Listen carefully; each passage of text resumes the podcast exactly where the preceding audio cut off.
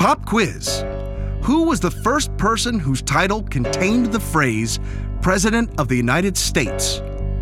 And if you guessed George Washington, well, you're wrong. Welcome to American Esoterica.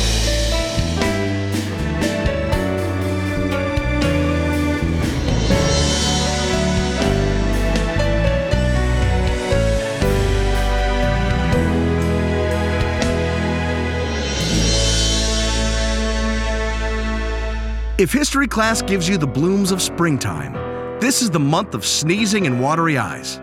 The essential stuff in between.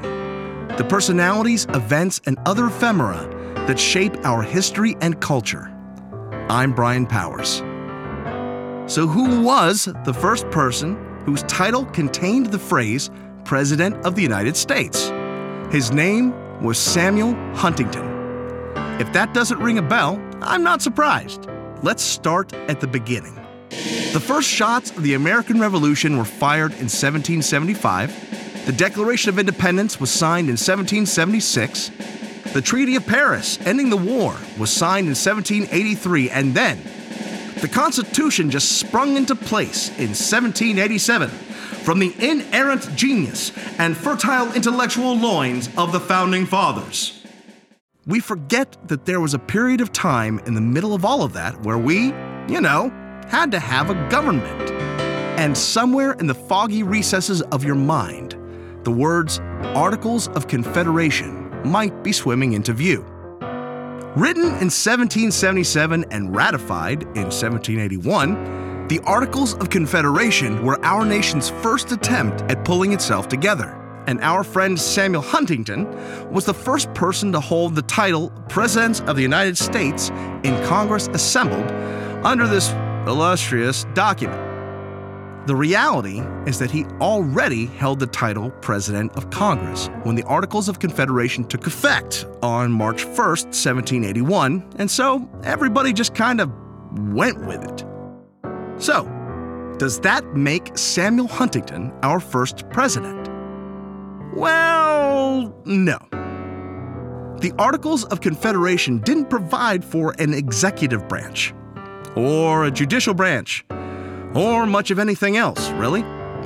The position of President of the United States in Congress assembled was named directly from Congress, sort of the same way Britain chooses a prime minister from within its legislative body, but with even less authority.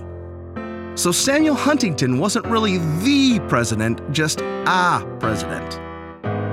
The first man to serve the full one year term of the position was named John Hanson, who took over later in 1781. Our dear John Hanson would be the fourth person to hold, be named to, or otherwise serve as President of the United States in Congress assembled in eight months. One person even declined to take the position after he was voted in. With that kind of stability and an ostensible position of authority, and not really much of that if we're being honest, it may start to be clear that the Articles of Confederation were not really gonna work out. And they didn't. The Constitution was ratified on March 4, 1789, giving the Articles of Confederation an effective lifespan of exactly eight years and three days. But here's a puzzler why don't we know about Mr. Huntington? Or John Hanson? Or Thomas McKean? Or any of the 10 men who served as President of the United States in Congress assembled? For one thing, it's probably important to note that it wasn't really a powerful position.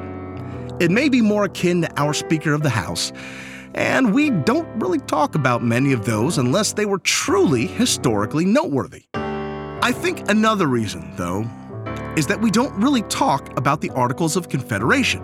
We just sort of pass it by in hushed tones when we talk about American history. Revolutionary War, Declaration of Independence, Articles of Confederation, the Constitution, yay, America! It's a key part of our history, and we managed to hang together as a nation somehow under it. Heck, John Hanson was the person who officially created Thanksgiving.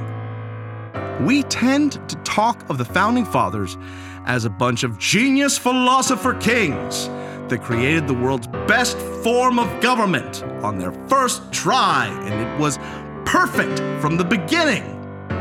Never mind that even the Constitution had to have multiple amendments before it would gain widespread acceptance.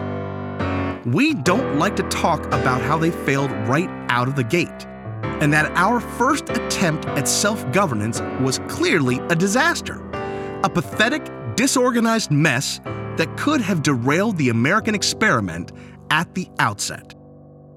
So, if you want to be annoying and pedantic, the next time someone talks about the first president, tell them that you're gonna need some clarification.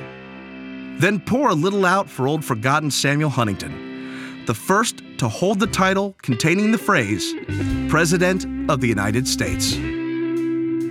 This has been American Esoterica. All sounds were made by me, Brian Powers. Did I get it wrong?